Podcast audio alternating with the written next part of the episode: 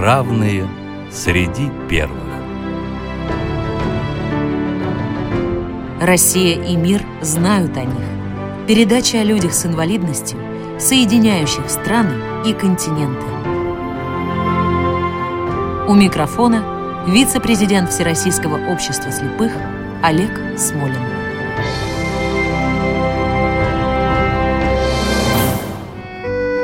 Здравствуйте! Эту программу по традиции мы начнем с песни, имеющей самое прямое отношение к герою нашей программы. Заправлены в планшеты космические карты, И штурман уточняет в последний раз маршрут. Давайте-ка, ребята, споемте перед стартом, У нас еще в запасе 14 минут. Я верю, друзья, караваны ракет Помчат нас вперед от звезды до звезды. На пыльных тропинках далеких планет Останутся наши следы Герой нашей программы Владимир Павлович Галченко, глухой инженер-конструктор, который работал в области ракетостроения и внес вместе с другими инженерами, рабочими и конструкторами, которые работали рядом с ним, большой вклад в освоение космоса. Говорить о нем мы сегодня будем с гостем. Наш гость Александр Григорьевич Станевский, директор головного учебно-исследовательского методического центра профессиональной реабилитации лиц с ограниченными возможностями здоровья МГТУ имени Баумана. Здравствуйте, уважаемый Александр Григорьевич. Добрый день, дорогой Олег Николаевич. И уважаемые слушатели. Александр Григорьевич, расскажите, пожалуйста, о детстве и юности Владимира Павловича Галченко.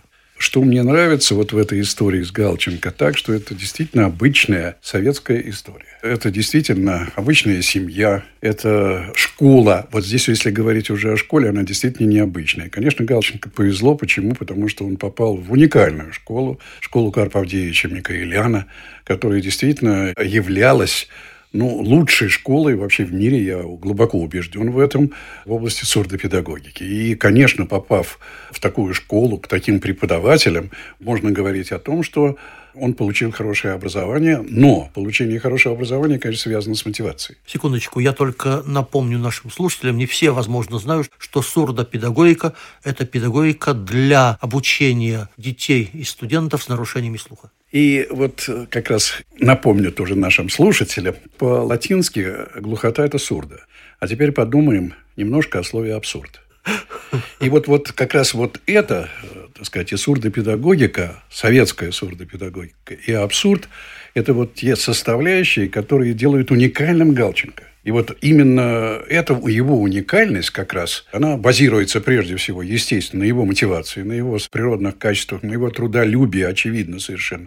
И, конечно, что было поддержано советской системой сурдопедагогики, и в частности той блестящей школой, которую создал Карабатевич Микаэлян. И э, дальше его траектория после 30-й э, школы, она связана с Бауманским университетом, который являлся с 1934 года единственным высшим учебным заведением, в которых обучались глухие вместе со слышащими. Единственным в Союзе? Единственным в, в Союзе и единственным в мире. Если говорить об инклюзивном совместном обучении, а мы это в Бауманском называем интегрированное обучение, mm. то оно началось в мире, в общем-то, в Бауманском университете в 1934 году, благодаря непосредственному распоряжению руководства Совнаркома, в частности, Орджоникидзе, который своей рукой подписал решение учить глухих в Бауманском университете.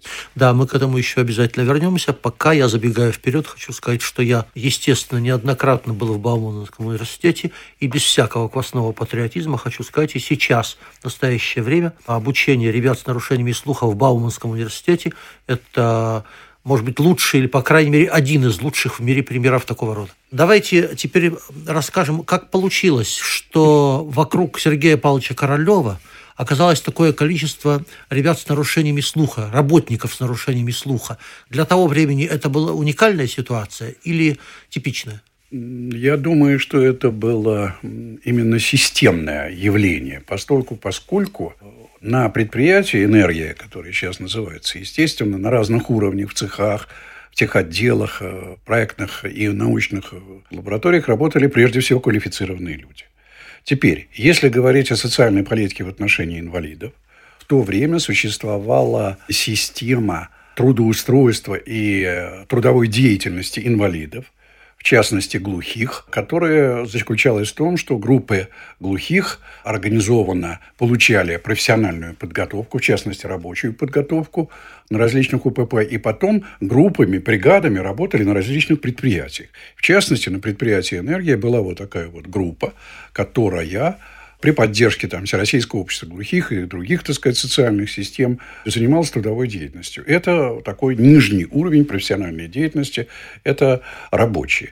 Если говорить дальше уже о среднем профессиональном образовании, то оно тоже было представлено в Советском Союзе и достаточно широко. Форма обучения была групповая, тоже организованное обучение, так же, как и потом возможное организованное групповое внедрение этих людей, такого бригадного, что ли, характера, в трудовой процесс, в трудовые коллективы при сопровождении сурдопереводчиков, при сопровождении, естественно, социальном сопровождении, которое есть. Вообще, надо сказать, что и космос, и УПК, они, естественно, были социально защищены, и правильное решение решение как раз э, использовать или, скажем так, дать возможность инвалидам быть более защищенным именно в той области, где были зарплаты нормальные, была система социальной защиты нормальная, они там работали. Хочу обратить внимание на то, что опыт был основан на внедрении таких работников именно группами, бригадами. Да. Это облегчало и их положение, и в том числе и было экономически эффективно и их сопровождение. Да. То есть рентабельность. Это да. была определенная да. рентабельность.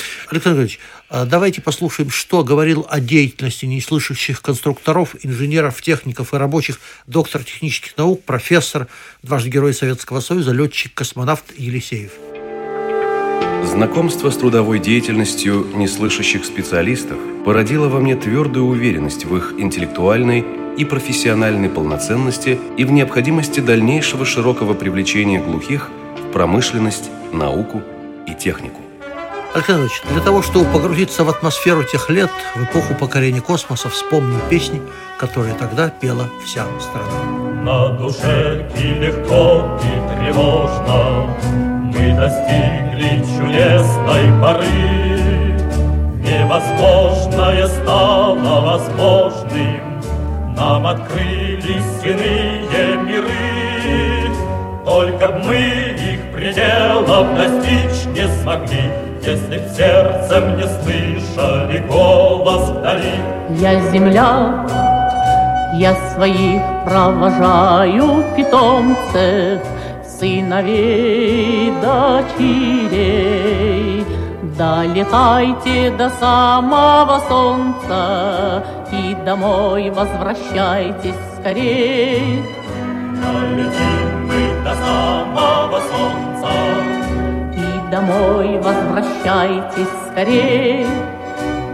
Покидаем мы землю родную Для того, чтоб до звезд и планет Донести нашу правду земную И земной наш поклон и привет для того, чтобы всюду победно звучал Чистый голос любви, долгожданный сигнал. Я земля, я своих провожаю питомцев, Сыновей, дочерей. Долетайте до самого солнца И домой возвращайтесь скорей. Долетим мы до самого солнца. И домой возвращайтесь скорее. Я бы хотел добавить, Олег Николаевич, что вот это та самая песня, которая была основой с этой молодежи этой страны в то время, и которая действительно, так сказать, вот снимала многие преграды, и в том числе вот эти вот трудные постановочные преграды, которые были перед инвалидами или перед другими категориями. Нам нет преград на Соверш... море и на суше. Совершенно верно.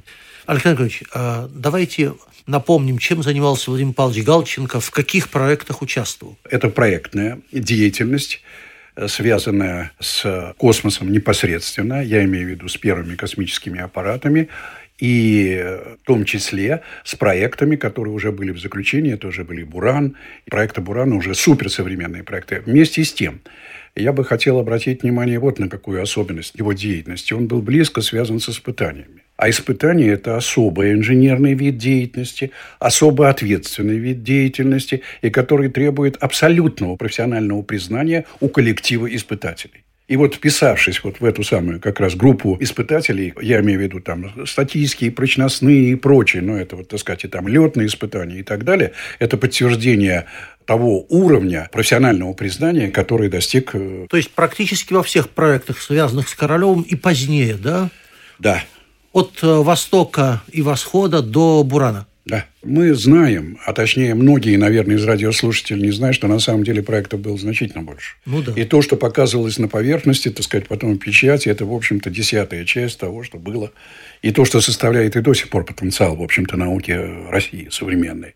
И, безусловно, Галченко принимал участие во всех этих проектах, но на поверхность выходили те, которые, вот, так сказать, носили такой общественный, что ли, характер или такое политическое звучание. Ну, если верить тому, что говорят эксперты, то значительная часть тех новых видов вооружения, о которых недавно заявил президент в послании Федеральному собранию, они корнями уходят в советский период. Давайте послушаем, что говорил о работе неслышащих конструкторов дважды Герой Советского Союза летчик-космонавт Макаров.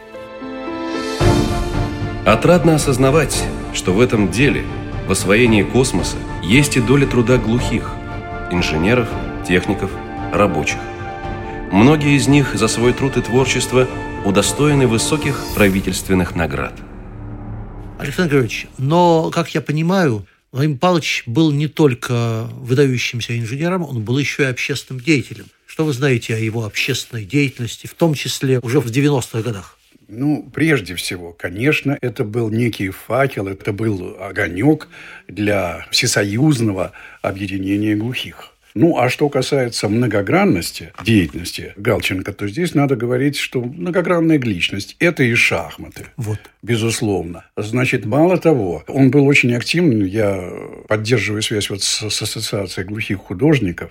И там тоже в истории есть воспоминания о том, что насколько активно в этих выставках, имеется в виду и продвижение выставка, принимал участие Владимир Павлович. Ну, а создание, в общем-то, Всесоюзной ассоциации шахматистов или шахмат глухих – это, в общем-то, существенный вклад. Мало того, я хотел бы обратить внимание слушателей на то, как раз, что вот еще возвращаясь сурды и абсурд – ну, скажем так, э, значительные и серьезнейшие достижения его и глухих шахматистов как раз говорят о интеллектуальных способностях глухих. А, между прочим, у обывателей эти барьеры надо было снимать. И вот этой многогранной деятельностью он их снимал, в том числе и вот шахматы и так далее. Но, безусловно, как шахматист я не могу не вспомнить э, известную историю. Однажды посетитель пришел к Эйнштейну и увидел, что тот сам с собой играет в шахматы. «Как?» – сказал он. «Вы, великий ученый, тратите время на такую ерунду?» На что Эйнштейн ответил, «Ну вы же, надеюсь, ежедневно делаете зарядку. Не мешайте мне заниматься игрой, которая является зарядкой и тренирует мой мозг». Совершенно верно. Александр Григорьевич, вернемся нашему Бауманскому университету. Именно он открыл дорогу к космосу многим неслышащим или слабослышащим инженерам. Скажите, пожалуйста, как организован центр, который вы возглавляете? Как в нем работают со студентами с нарушениями слуха? На самом деле можно разделить на три этапа деятельность Бауманского университета вот в этой области. Первое это началось в 1934 году. И действительно, это были первые в мире опыты интегрированного высшего обучения инвалидов.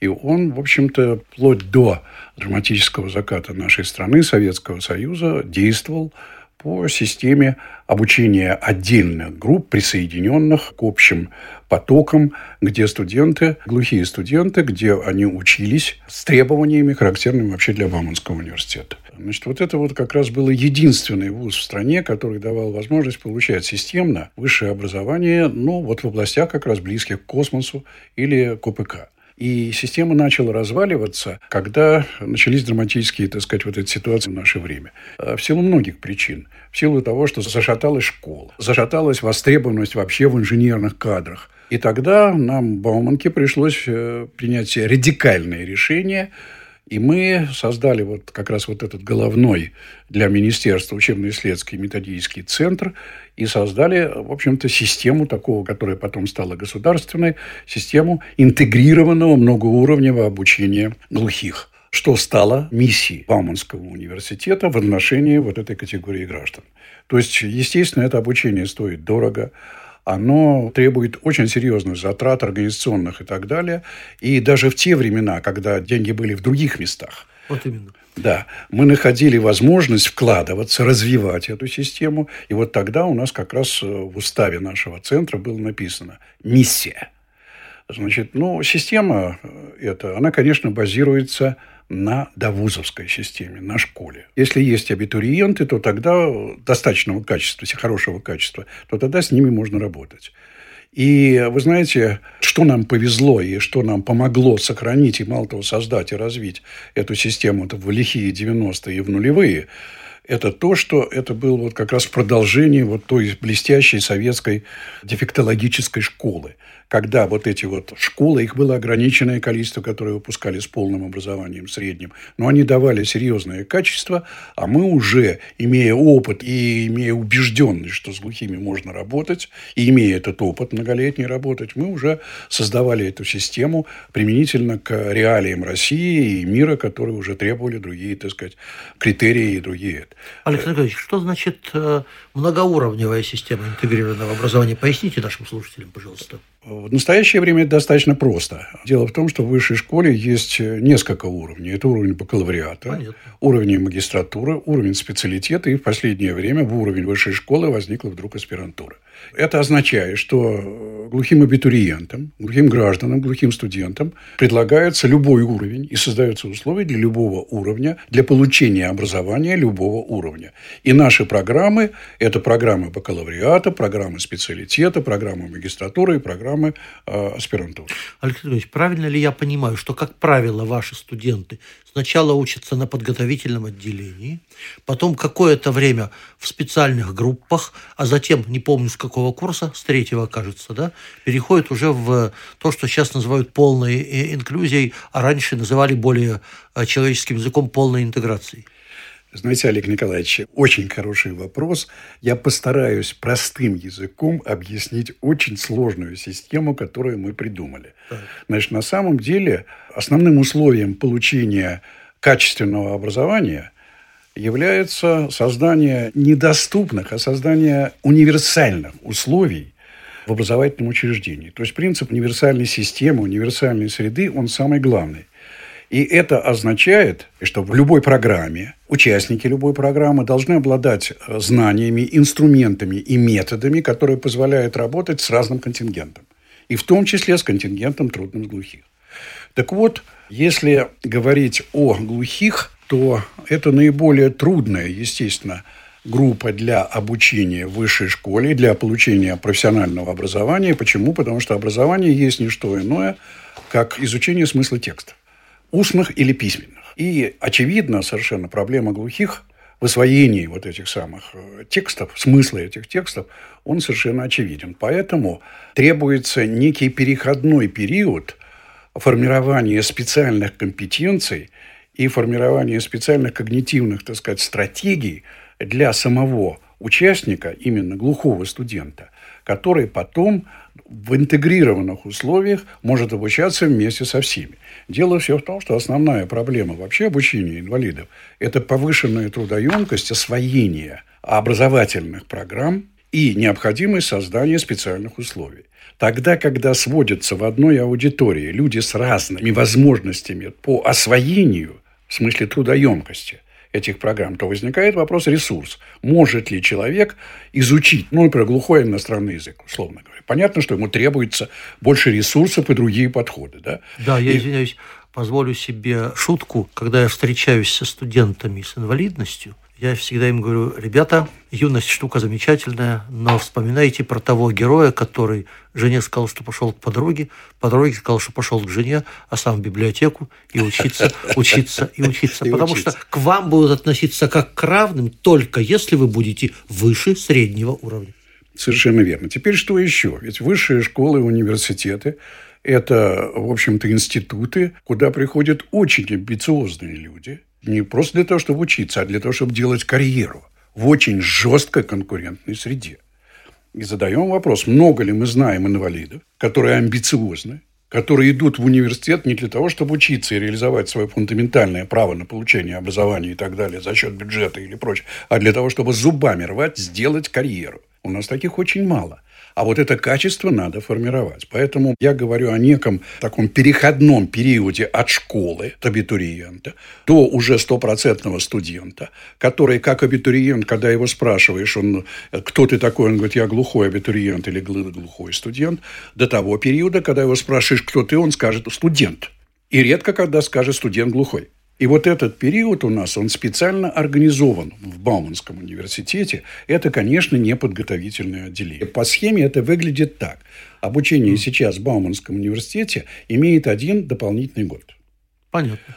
Это происходит из-за того, что начальный период обучения, вот период адаптации и социализации, он растягивается на год больше.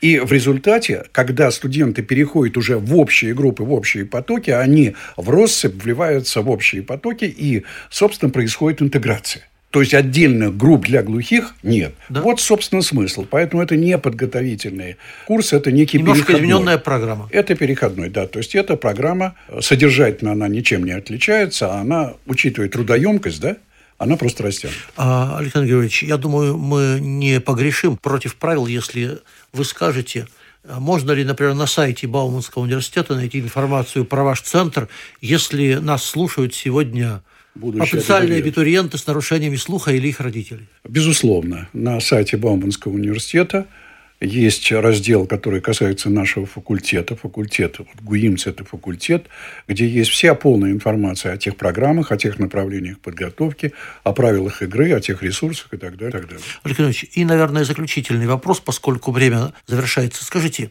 как относятся преподаватели Бауманского университета к студентам с нарушениями слуха? Так же, как ко всем? Или делают какие-то поблажки? И, и как вы оцениваете уровень выпускников Бауманского университета с нарушениями слуха? Начну с последнего. Во-первых, я знаю, что стопроцентного трудоустройства всех выпускников из числа глухих Бауманского университета. Это первое.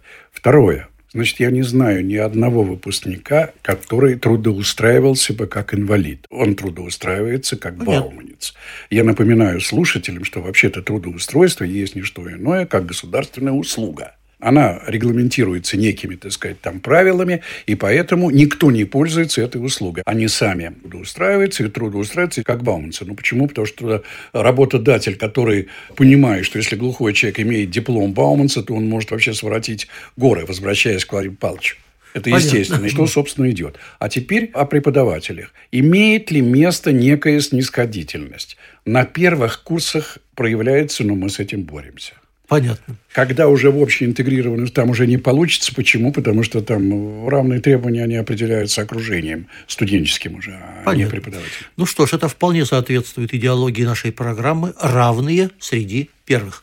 Напоминаю, нашим гостем сегодня был Александр Григорьевич Станевский, директор Головного учебно-исследовательского и методического центра профессиональной реабилитации лиц с ограниченными возможностями здоровья МГТУ имени Баумна. Спасибо, уважаемый Александр Григорьевич, за участие в программе и за то, что вы делаете. Олег Николаевич, спасибо вам за возможность как раз продвинуть идеи и открыть окно возможностей для инвалидов, которые должны верить в том, что, в общем, это все реально.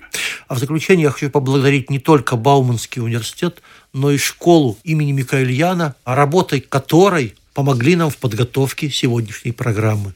И хочу сказать, ну что ж, пример Владимира Павловича Галченко еще один из серии того, что трудом, талантом можно пробиться в космос, независимо от того, какой запас здоровья подарила тебе судьба. Давайте закончим той же песней о космосе. Давно нас ожидают далекие планеты, холодные планеты, безмолвные поля. Но ни одна планета не ждет нас так, как эта Планета дорогая по имени Земля. Я верю, друзья, караваны ракет Помчат нас вперед от звезды до звезды На пыльных тропинках далеких планет Останутся наши следы На пыльных тропинках далеких планет Останутся наши следы Программа создана при финансовой поддержке Федерального агентства по печати и массовым коммуникациям.